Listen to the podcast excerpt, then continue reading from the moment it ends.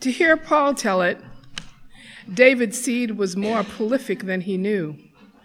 From him descended the multiplicity of one, wellspring of holiness, fount of grace, prince of peace, conqueror of death, blessed redeemer, he who carried a certificate of authenticity written in his blood, he whose name is Emmanuel. Who else was born of God and a virgin? Thanks to the angel, Joseph was in on the secret. Paul declared the lordship of Jesus with a casual nod to his power. Of course, one who raises the dead requires no fanfare or Hollywood treatment, only obedience from the beloved, we who praise him for all of the above. This is Romans 1, verses 1 through 7. Paul, a servant of Jesus Christ, called to be an apostle, set apart for the gospel of God, which he promised beforehand through his prophets in the Holy Scriptures, the gospel concerning his Son, who was descended from David according to the flesh, and was declared to be Son of God with power according to the Spirit of holiness by resurrection from the dead, Jesus Christ our Lord, through whom we have received grace and apostleship to bring about the obedience of faith among all the Gentiles for the sake of his name, including yourselves, who are called to belong to Jesus Christ. To all God's beloved in Rome who are called to be saints, grace to you and peace from God our Father and the Lord Jesus Christ. Matthew 1 18 through 25. This is the birth, how the birth of Jesus the Messiah came about. His mother Mary pledged him, uh, his mother Mary was pledged to be married to Joseph, but before they came together, she found, was found to be pregnant through the Holy Spirit. Because Joseph, her husband, was faithful to the law and yet did not want to expose her to public disgrace, he had in mind to divorce her quietly. But after he had considered this, an angel of the Lord appeared to him in a dream and said, Joseph, son of David, do not be afraid to take Mary home as your wife, because what is conceived in her is from the Holy Spirit. She will give birth to a son, and you are to give him the name Jesus, because he will save his people from their sins. All this took place to fulfill what the Lord had said through the prophet The virgin will conceive and give birth to a son, and they will call him Emmanuel which means God with us. When Joseph woke up, he did what the angel of the Lord had commanded him and took Mary home as his wife.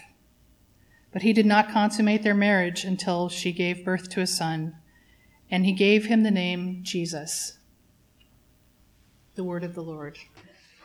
This Wednesday, we, uh, we experience the winter solstice, and we endure the longest night of the year. In some Christian traditions, this evening is known as Blue Christmas or the bleak midwinter. It is often the evening that Christians take time to remember those who in the past year have gone on to be with the Lord. Of course, Blue Christmas is also an Elvis staple. And the bleak midwinter is a perfect song for the vocal talents of one Miss Sarah McLachlan. But the rock and roll seasonal song and the ethereal voice of Miss Sarah and the liturgies of remembrance each remind us that for some, perhaps many, Christmas is not always merry and the holidays are not always happy. In this year, perhaps especially, there's an undercurrent of disorienting, bleak midwinter blueness. So far this shopping season, retail sales are flat or declining over last year. More painfully on point, one pastor friend of mine told me this week she's presided over 22 funerals this year. Her sister and brothers in the Coptic church in Egypt were victims of a terrorist attack last week.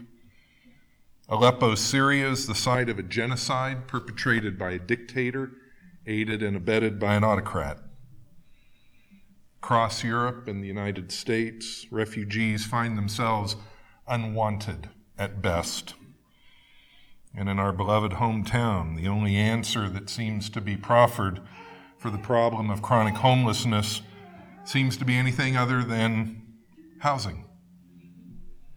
And we just remembered the first anniversary of the pain of a horrific shooting last year in San Bernardino. It seems to be a blue, blue Christmas, a bleak midwinter indeed. How do we deal with the holiday season that proclaims peace on earth, goodwill towards all, when the stated policy of our federal government is shortly to become bomb the stuffing out of them? The early Christians had to cope with the same questions. Perhaps it's been the conceit of our American version of Christendom to believe that the church's mission of reconciliation and the church's institutions of peace building really mattered to the very rich and the very powerful in our society. It appears that the civic version of Christmas has finally and fully become a public religious narcotic to try to mask the pain of the world as it is, instead of Christmas becoming the season where Jesus' followers commit afresh to the embrace of the cross and the pain it will take to fashion with God the world as He intends it to be. It has become more important to be able to say Merry Christmas, as if that was really a thing, than to bring the peace and joy of Jesus Christ to the world. Just as the early church and the first followers of Jesus had to navigate the way of discipleship against the demands of the Roman gods of Jupiter and Mars and the political tyrannies of Caesar and Herod, so we must navigate a new way of discipleship against the demands and tyrannies of our time. It is against that backdrop, our two texts this morning Paul's greetings to the church in Rome and Matthew's story of Joseph's embrace of his son Jesus. It is these two texts that offer us some possibilities to face the days ahead. These two passages, simple in their declaration, point us to a profound and subversive truth Jesus Christ and no other is Lord. The prescript to the letter of the church in Rome is Paul's greeting and self introduction to a church in the imperial capital. Paul's not the founder of this church. He's seeking to build a relationship with Christians who came to faith from other sources than his evangelistic ministry. And he wants to exhort them to a radical understanding of Jesus as Messiah, the one who subverts Caesar. Paul begins and ends this greeting with words about calling in verses 1 and 6 and 7. His calling as an apostle in verse 1 and the Roman church, the Roman church's dual calling uh, in verses 6 and 7 uh, as Christ followers and a call to holy living. This sense of calling from the Greek word kaletos is something deeper than what color my parachute is. It's something more than how my vocation can be explained in a TED talk or in an Oprah segment. Paul's calling is to be an apostle not an office of the church, but a state of being, a set apart one, a person dedicated to a life of announcing that Jesus is greater than Caesar. Paul understands his calling as subversive, even treasonous to the Roman Empire. Paul also calls the Roman church to first belong to Jesus Christ and secondly to be holy in both of these callings, the church is to be counter to the dominant culture, belonging to Jesus, not to Caesar, and living distinctly, living set apart from the dominant culture. In the calling of the church to this countercultural, subversive approach, Paul is not calling the Romans to passive quietism. Paul's calling the church in the heart of the empire to make a ruckus to be distinct, to be known as distinct. And at the center of this dual call, Paul's call to a vocation of subversion and the church's call to subversive holiness, is Paul's understanding of the gospel, the Greek word euangelion. This term gospel is actually a technical, political, and military term in the Roman world. A gospel was a sort of extended press release. Here's an announcement of Caesar's latest military triumph over the enemies of the Roman state. And there you go. Caesar's, Julius Caesar's letters from the uh, campaign in Gaul were actually called gospel in the same way that Matthew, Mark, Luke, and John are called gospel. Two competing points of view Jesus is Lord, or Caesar, the great military commander, is Lord. Can't have both. The writers of the New Testament, especially Paul, subvert the meaning of gospel, changing it from a term describing a form of state propaganda and converting it into a description of the message of Jesus. God's decisive messenger, and describing his nonviolent victory over the forces of evil. Paul and the church's calling is centered in this reimagination of gospel. No longer is gospel a, term for state propaganda. Gospel is now a vocation a way of life, grounded, Paul says, in the, in the prophets and the scriptures, verses 1 through 3, and centered in a radical understanding of Jesus the Messiah as the one who is greater than the Roman pantheon of gods, or even Caesar himself. And this truth gives the church its new holy purpose, verses 4 and 5. The second text is from Matthew's Good News about Jesus, telling the story of God's victory in Christ from a different point of view than Mark, Luke, or John. Whereas Mark and John give almost no birth narrative. They aren't, Mark and John really aren't into the Christmas spirit, aren't into the holidays. And Luke's narrative is centered on Mary Matthew's gospel makes Joseph a central figure. Three times in the birth narratives in Matthew 120, 213, and 219, Joseph is the recipient of divine dreams, designating Joseph as a spiritually wise and sensitive man. But the story begins in verse 18 with, as they often do, with a surprise Mary's pregnancy is revealed while making arrangements to be married to Joseph. That can mess up a f- couple of families arranging a marriage. This is a very difficult passage to unpack in terms of the narrative. The rhetoric, and the construction, and the theology all leave us with questions.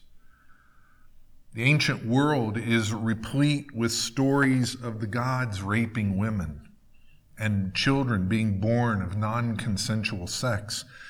But Matthew tells this story to make the point that that's not the case here. The grammar of verses 18 and verse 20 point to a conception that lacks physicality. It's full of mystery. If you're sitting there this morning saying, I don't understand the virgin birth, hey, take a number. You're in line with 2,000 years of Christian writers. We affirm it, but we don't get it because it doesn't make sense to us. It's not logical to us. But the text says Mary became pregnant through the Holy Spirit, through literally the holy breath. And Luke makes it clear that Mary consented to this. And so, taken alongside Mary's consent and Matthew's story, we draw the conclusions that Mary's not the victim of divine rape, that Jesus is not the product of a conventional sexual relationship, and that the Holy Spirit, literally the holy breath, is somehow involved in this conception. It is a mystery, but theologically it serves a larger purpose of linking Jesus to divinity without coercion, violence, and misogyny. Mary and Joseph, when presented with the opportunity to bear and raise the Messiah who would liberate the people of God, willingly offered themselves into a difficult, messy, and hard to explain situation. That said, the narrative reveals that Joseph is no doubt wounded initially by the news of Mary's pregnancy. He sees it initially as a betrayal of the, of the marriage negotiations underway. Joseph could have called for Mary to be publicly punished, up to and including stoned to death. But he refrains. Even though he's about to be shamed by his society, he sees no need to shame Mary or to shame the child she carries. He makes arrangements to release Mary from any obligation to him. Verse 19, uh, the word divorce is, is a little, little bit misleading. It's sort of the end of the negotiations and between the two families, and Mary will go off and have the child somewhere else. But as Joseph is unraveling the negotiations made by his and Mary's family, he receives this first angelic dream, verse 20. He's invited to, in the dream to go ahead and, and assume responsibility for Mary and assume paternity for her coming child because the people of God will experience liberation through this child.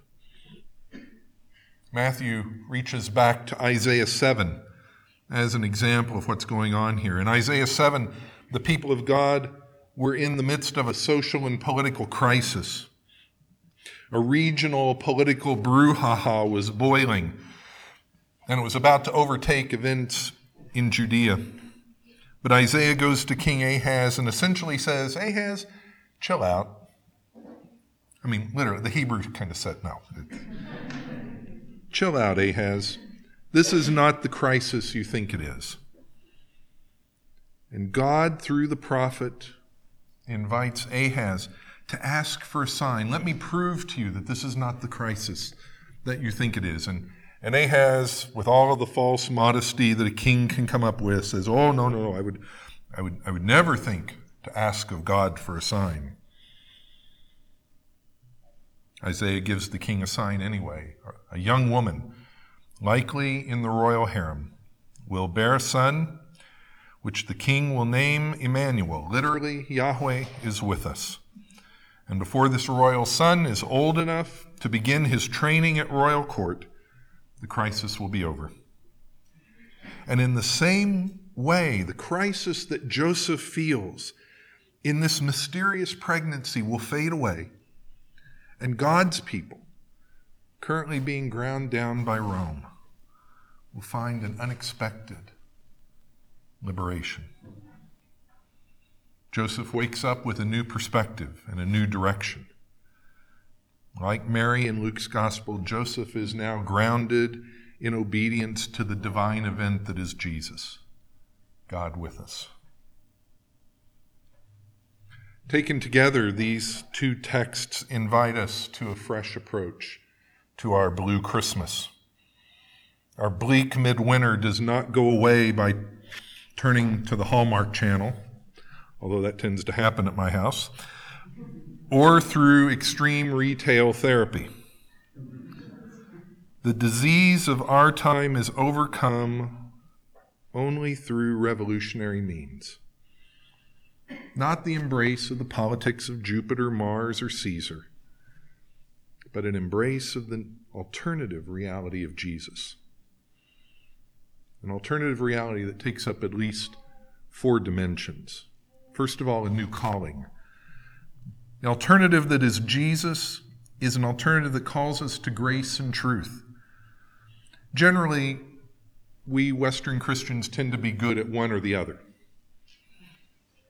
But grace without truth is whatever. And truth without grace is coercion. And neither grace nor truth alone is the Jesus way. Our calling is to the third way grace, a radical acceptance, truth, a radical perspective, a new calling. Secondly, we're called to a new narrative. We welcome a new story into our lives. No longer bounded by the myth of redemptive violence, the birth of Jesus and the calling of the church teach us that God desires and offers reconciliation through Jesus. The Christian way is not our desperate search for, for God's grudging approval, but it is God's quest ultimately in Jesus to authentically repair and heal that which we've broken. Third, it is a new promise. Instead of a religion of quietude and individual striving for perfection, the Jesus way offers us, invites us to a different promise the promise that God is always, everywhere present with us.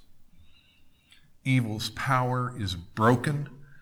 The antichrists of history have been, are being, and will be defeated. I know it's not a Christmas song, but at this season I find myself singing Martin Luther's old hymn. And I love his second verse.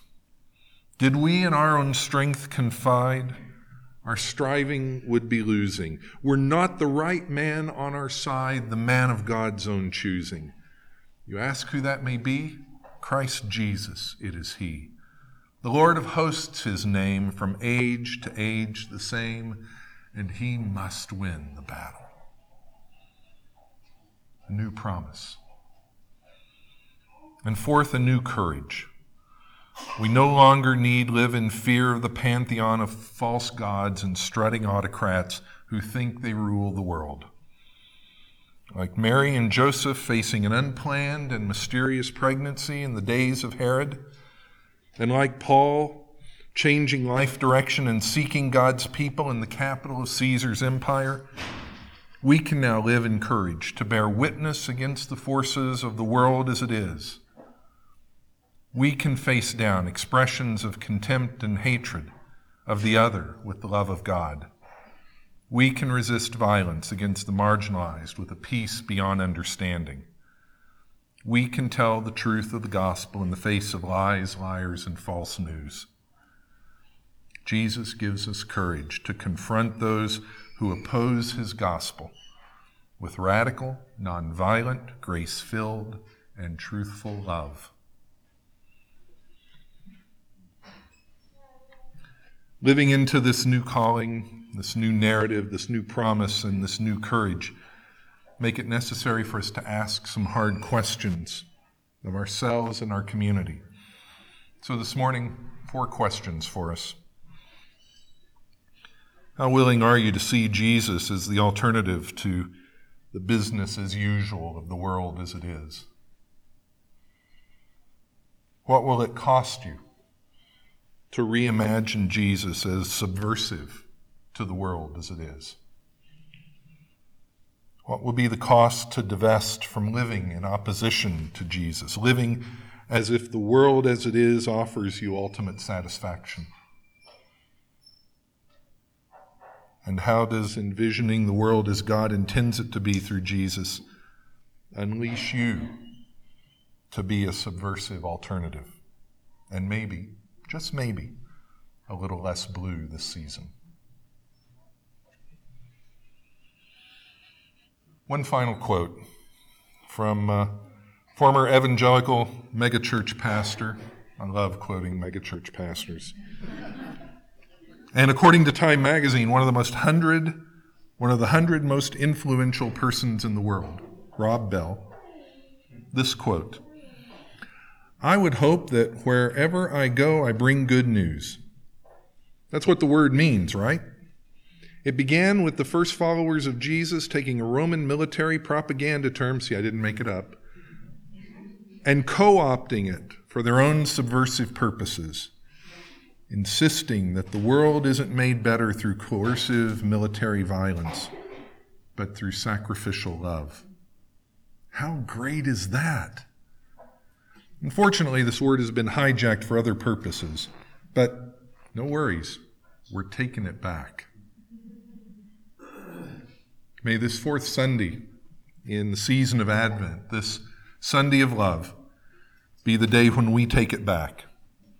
Be the day when, in the face of everything that causes us anxiety, fear, and worry, everything that causes us heartache and pain, the things that cannot be fixed at the doctor's office or the precinct ballot box or in the electoral college or the UN, things that cannot be fixed by wishing them away, may we find in this subversive gospel of Jesus, as lived out by Joseph and proclaimed by Paul, a way forward, a way forward out of the bleak midwinter blue, a way of the cross, a way of sacrificial love, a new way, rich with calling and story, promise and courage.